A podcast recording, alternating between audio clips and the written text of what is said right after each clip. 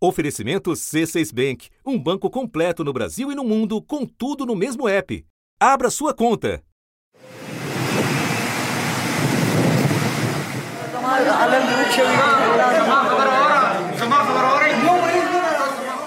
Um terço do país desapareceu. Cidades inteiras tomadas pela água. Over 1 million homes have been destroyed. Mais de 1.100 pessoas morreram. A climate-induced humanitarian crisis of epic proportions. Há menos de três meses, o mundo observava, assustado, a fúria de um evento climático extremo. As inundações destruíram pelo menos 150 pontes, 3.500 quilômetros de estradas, plantações a perder de vista e a vida de muita gente. 33 milhões de pessoas, 15% da população, sofrem algum efeito, da perda da casa à falta de comida. Pelo menos 7,9 milhões foram deslocadas e quase 600 mil estão vivendo em acampamentos. As chuvas torrenciais colocaram abaixo a infraestrutura do quinto país mais populoso do mundo, que desde então vem pedindo auxílio para se reconstruir. O governo do Paquistão estimou os prejuízos em mais de 10 bilhões de dólares e afirmou que o mundo tem a obrigação de ajudar o país a lidar com os efeitos das mudanças climáticas provocadas pelos humanos. O governo do Paquistão precisa de apoio para reforçar os serviços de saúde, nutrição, água e saneamento nas zonas afetadas. Para evitar uma segunda onda de morte e destruição no Paquistão, o Escritório das Nações Unidas para Assuntos Humanitários aumentou o pedido de financiamento de 160 milhões de dólares para 816 milhões. Contas a pagar que impulsionaram uma decisão histórica do mais importante Fórum Internacional para o enfrentamento às mudanças climáticas. Os representantes de mais de 190 países concordaram em criar um fundo para reparar os países mais vulneráveis pelos danos causados pelas mudanças climáticas. A COP27 vai ficar marcada como uma das mais longas da história das conferências. Era para esse acordo ter saído no final da tarde de sexta-feira. Demorou porque a negociação emperrou, por exemplo, no aguardado fundo financeiro para os países vulneráveis. São aqueles que não têm infraestrutura nem dinheiro para enfrentar a emergência climática e também os que menos poluem e mais sofrem com o aquecimento do planeta. Fazia décadas que eles pediam uma compensação pelos prejuízos de tantas catástrofes. É a chamada discussão sobre perdas e danos. A ministra do Meio Ambiente do Paquistão celebrou o fechamento de um acordo que finalmente aponta para uma ajuda financeira aos países pobres. Hoje, aqui em Sharm el-Sheikh, nossa jornada alcançou seu primeiro marco positivo. The establishment of a fund is not about dispensing charity.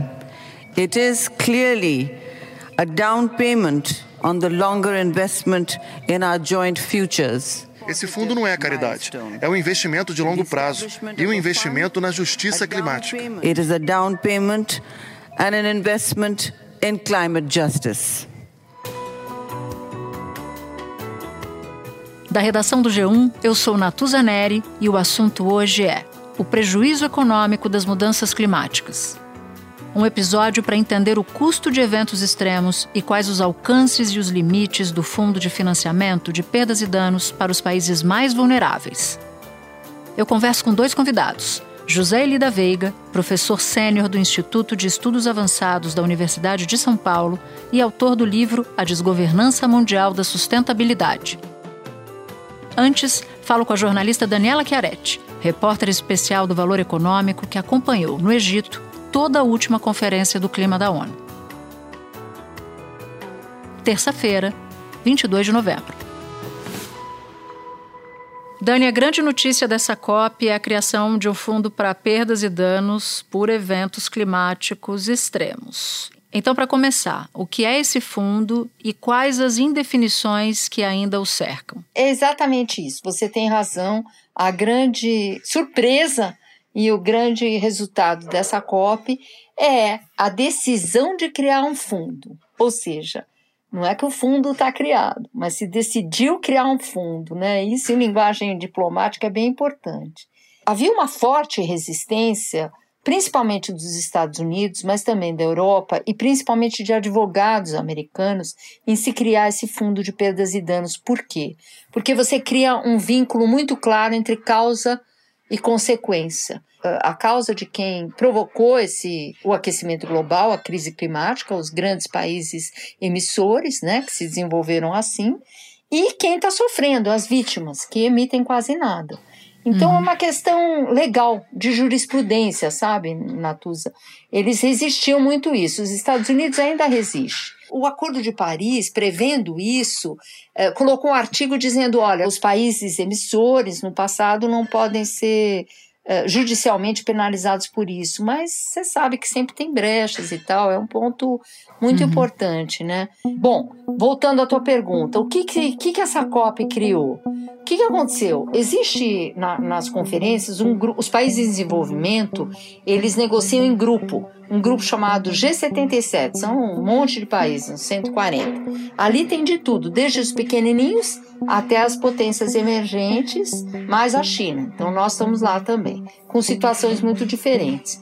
Desde o começo dessa COP, esse grupo do G77 pedia que se criasse um fundo, que, pedia que tivesse uma menção sobre um fundo uh, de perdas e danos no final dessa COP. E os países uh, ricos não queriam saber.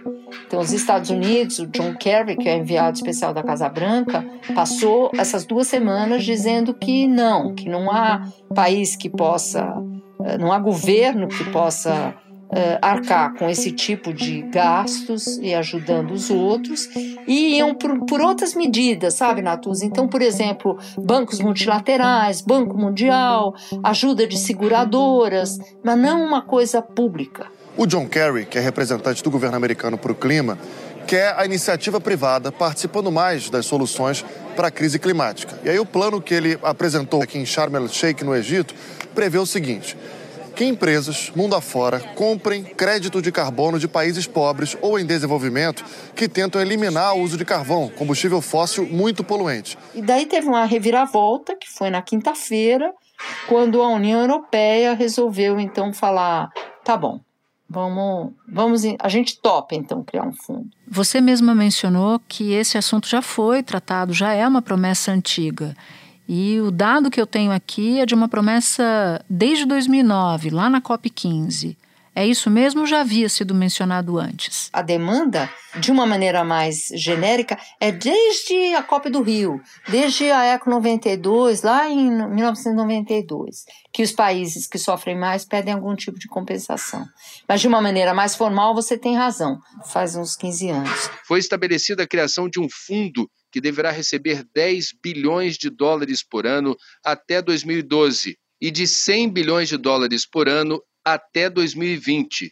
A partir daí, o fundo receberá a cada ano 100 bilhões de dólares. O que causou a reviravolta? Muita pressão. É, esse é um problema que não pode ser adiado mais. É, o mundo tem que ajudar essas pessoas, essas populações, esses países. Não dá para fingir que não. Então, por exemplo, esse ano, Natus, a gente viu o Paquistão recentemente sofrendo chuvas torrenciais, né? A gente citou, inclusive, na abertura do, do assunto hoje, o caso do Paquistão. Exatamente. Um terço do território debaixo d'água, um único impacto, um único evento extremo climático que custa mais de 30 bilhões de dólares. E chegou um belo momento, a União Europeia então falou: tá bom, a gente topa um fundo, mas com duas condições que o grupo de doadores seja amplificado, então não sejam só os países ricos. A União Europeia diz o mundo mudou muito nos últimos 30 anos, tem novos países ricos, ele se refere a potências árabes, petrolíferas, tudo, e também a, a, a países emergentes. Isso é mudar as regras do jogo, embora é um argumento é, é, razoável, só que os países emergentes, como nós, por exemplo, temos um monte, enfim, temos um monte de problemas de pobreza e desigualdade para resolver, né? Então, uh, essa era a primeira condição. E a segunda condição muito importante da União Europeia era o seguinte: o que causa perdas e danos? A queima de combustíveis fósseis, o aquecimento da temperatura. Então, nós, eles pediram que tivesse planos e metas mais ambiciosas para cortar emissões. No fim, não deu muito certo, nem uma coisa nem a outra. Mas o fundo, sim. A gente vai chegar lá. Agora, ainda vale a pena a gente, a gente informar a quem nos ouve quem foi que ficou contra e quem foi que impulsionou. Em parte você já disse que foi a União Europeia, mas acho que vale a pena dizer quem apoiou, quem embarcou junto com a União Europeia. Foi uma manobra da União Europeia em que ela jogou o, o, é, esse problema nos países emergentes, nas economias emergentes. Então se criou um mal-estar enorme. Esse grupo que eu te falei, o G77, não, não se pronunciava ali. As pequenas ilhas que sofrem o problema querendo que isso fosse resolvido. Então ficou aquele impasse, né? ninguém sabia. Os Estados Unidos não se colocava.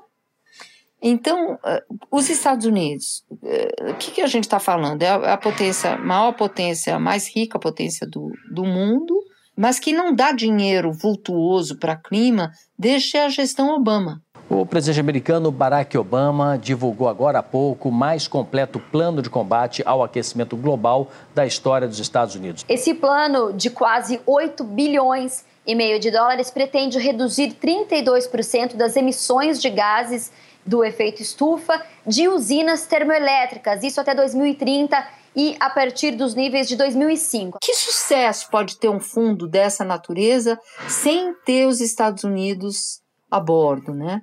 O que aconteceu?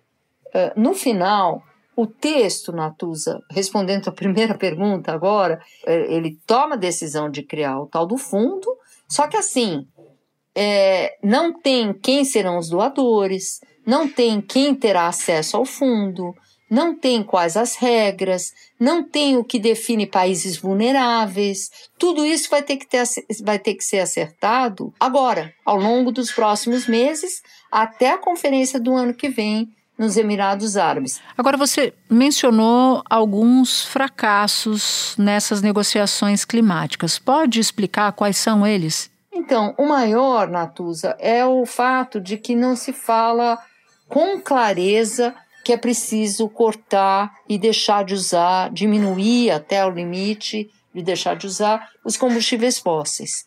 Isso, para te dar uma, alguma referência, na, na conferência do ano passado, a de Glasgow, eh, a Índia, particularmente, que usa muito carvão, dizia: olha, esse texto que diz nós vamos abandonar o uso de carvão, eu não posso assinar, porque eu dependo muito de carvão e ainda não consigo fazer isso. Então eu posso falar que nós vamos diminuir o uso de carvão.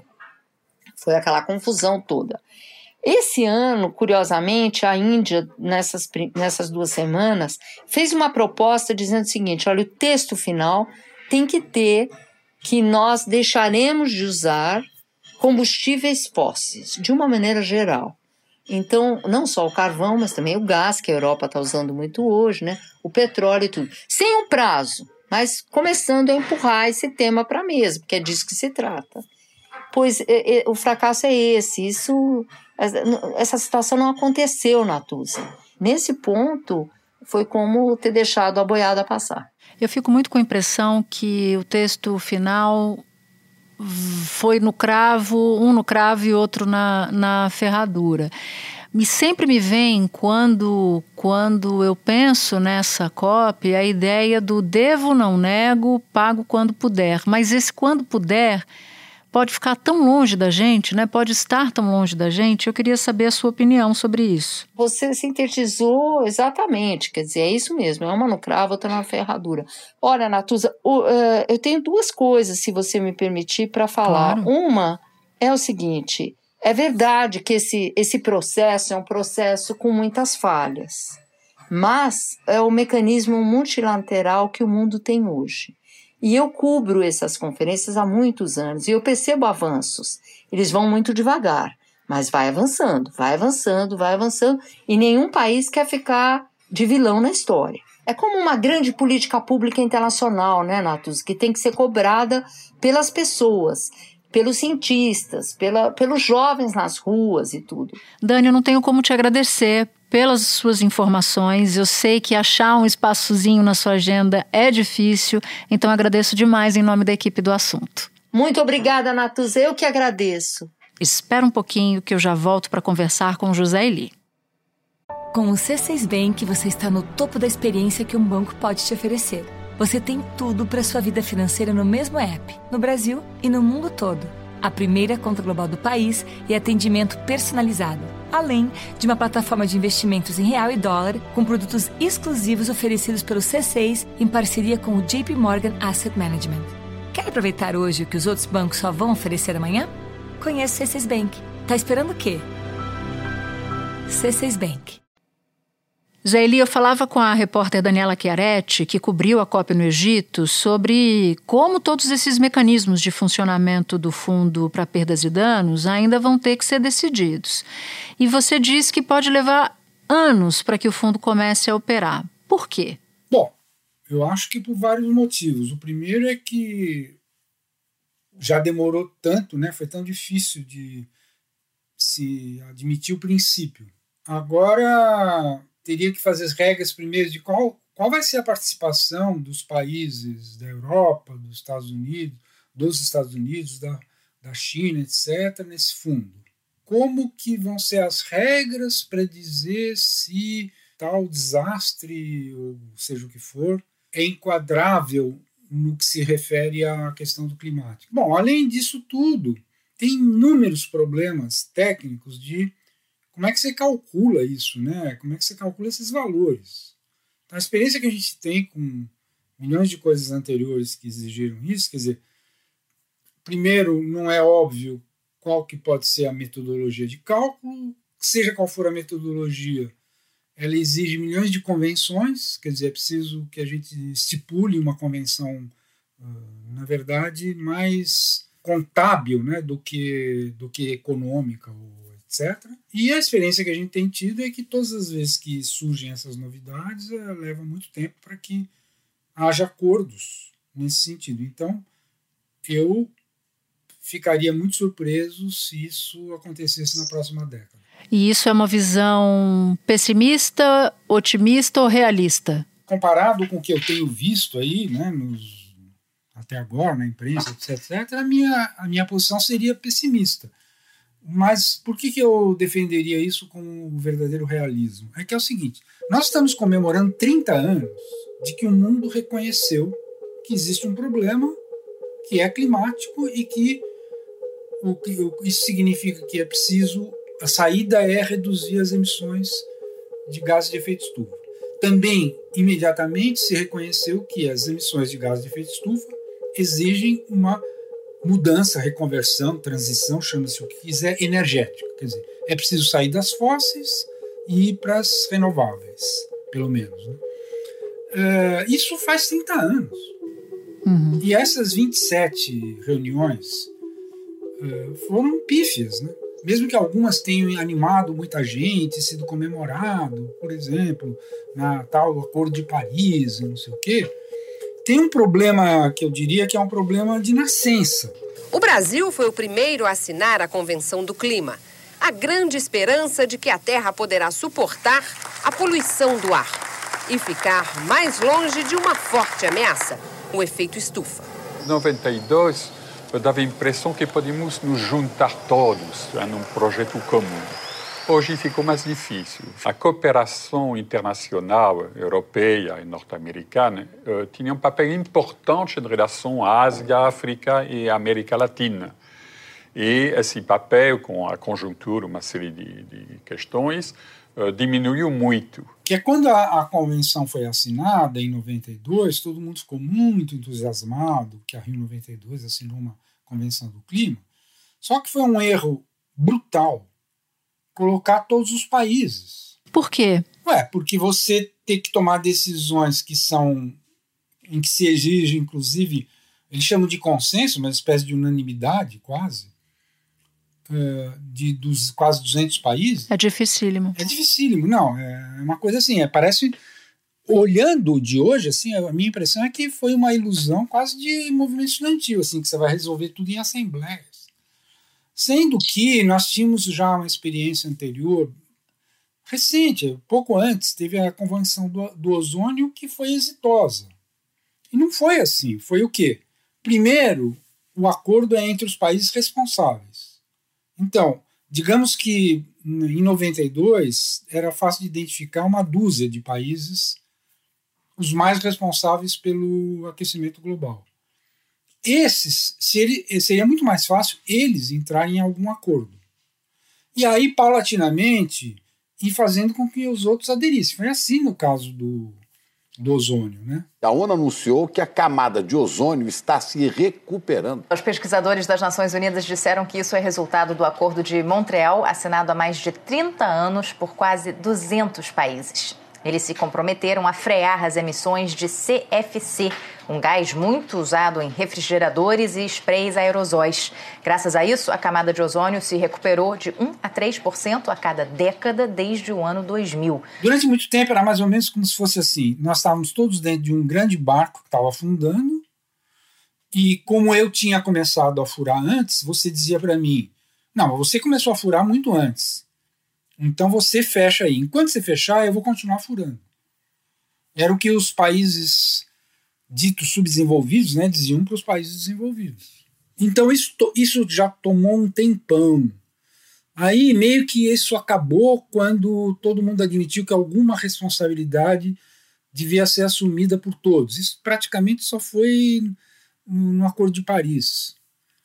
E agora tá essa, essa lenga-lenga. E essa é história de. Quer dizer, veja bem, em vez de resolver o problema central que está reconhecido há 30 anos, que é que tem que reduzir os, o, as emissões, nós estamos discutindo como é que a gente vai salvar as primeiras vítimas. Uma pesquisa revelou que o aquecimento no Ártico, em uma década, foi até sete vezes superior à média global.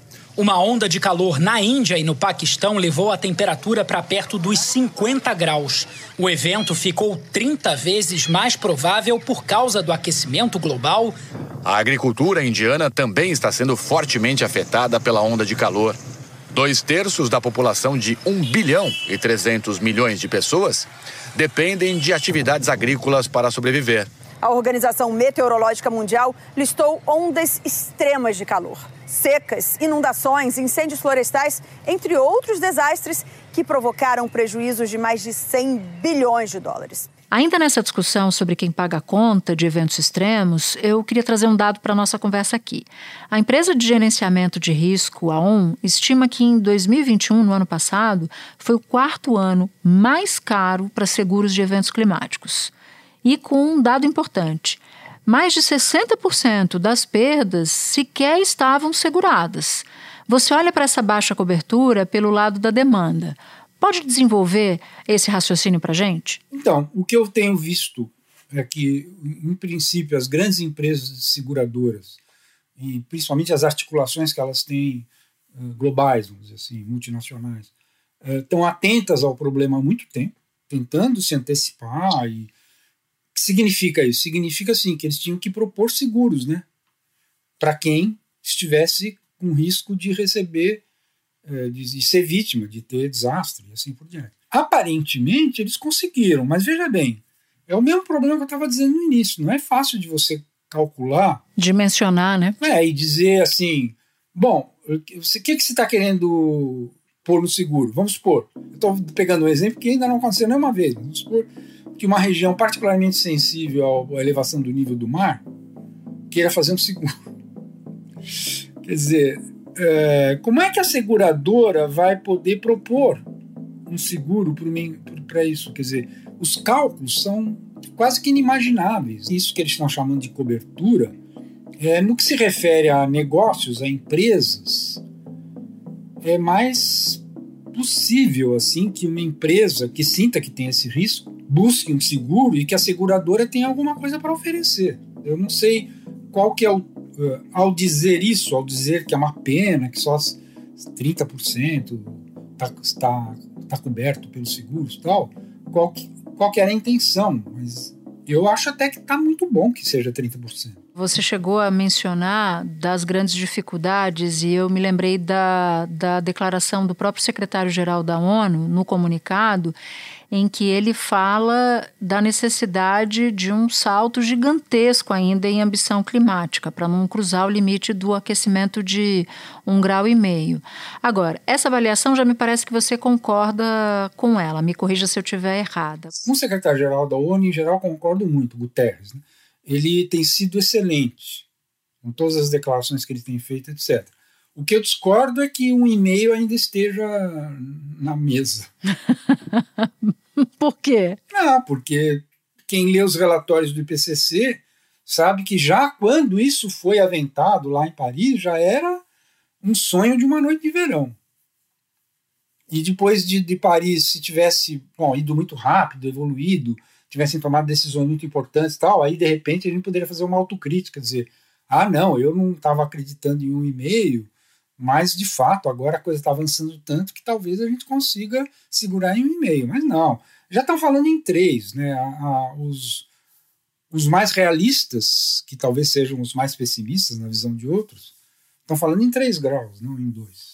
Um relatório da ONU afirma que os compromissos assumidos no Acordo do Clima de Paris já não são suficientes para manter o aquecimento global dentro da meta. Mesmo que todos os países agora cumprissem suas metas, o planeta esquentaria mais de 3 graus Celsius.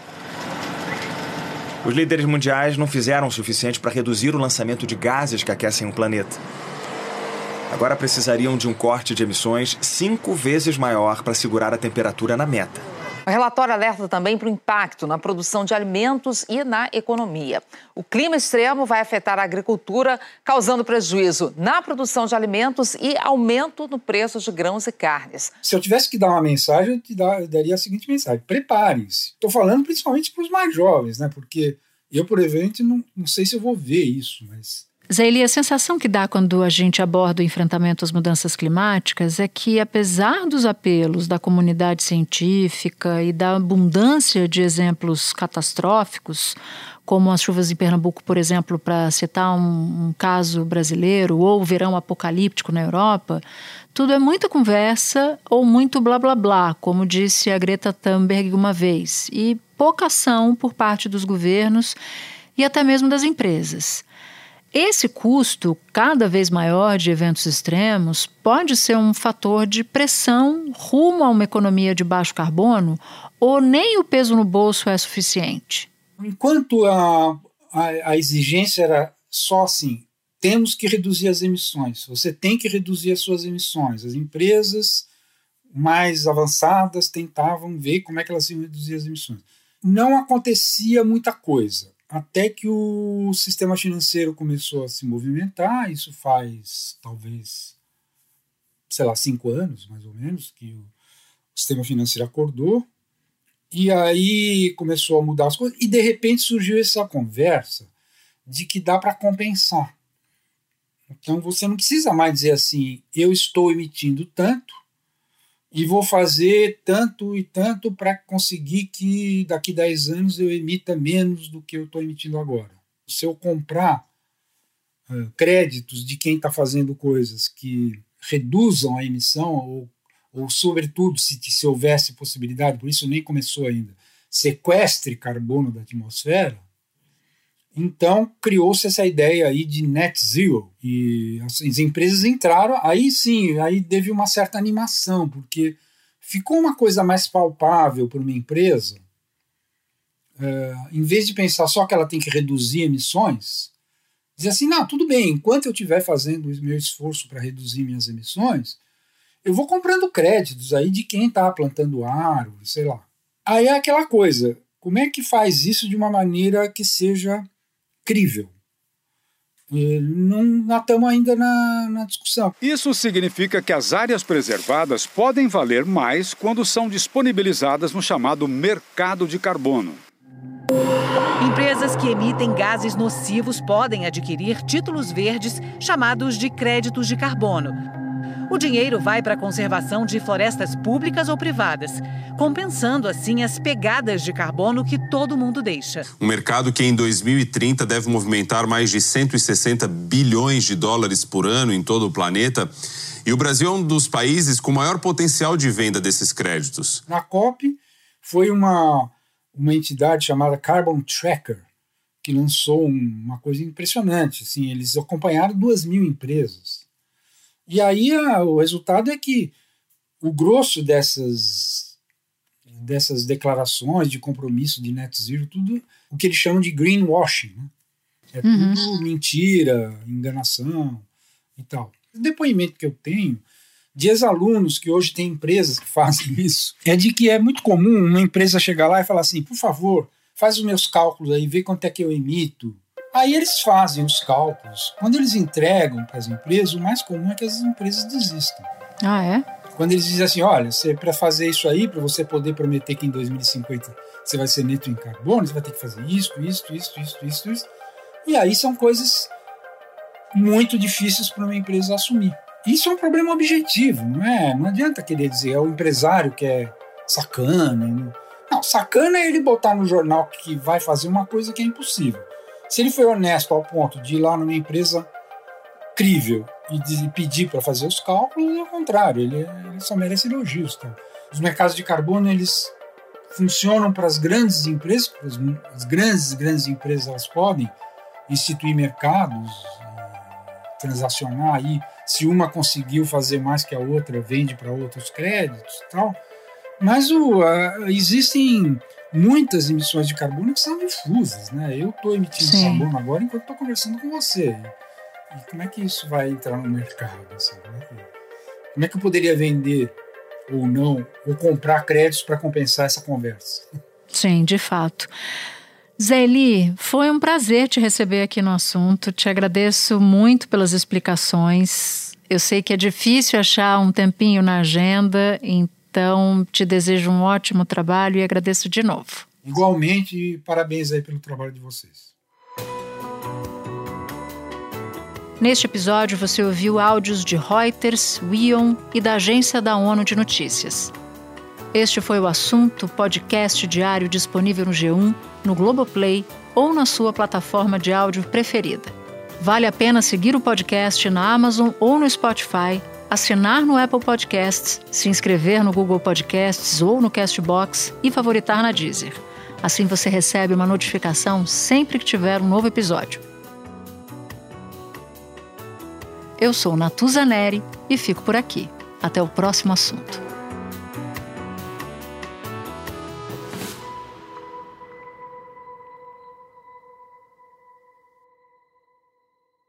Você no topo da experiência financeira que um banco pode oferecer. Escolha um banco completo no Brasil e em qualquer lugar do mundo. Abra sua conta no C6 Bank.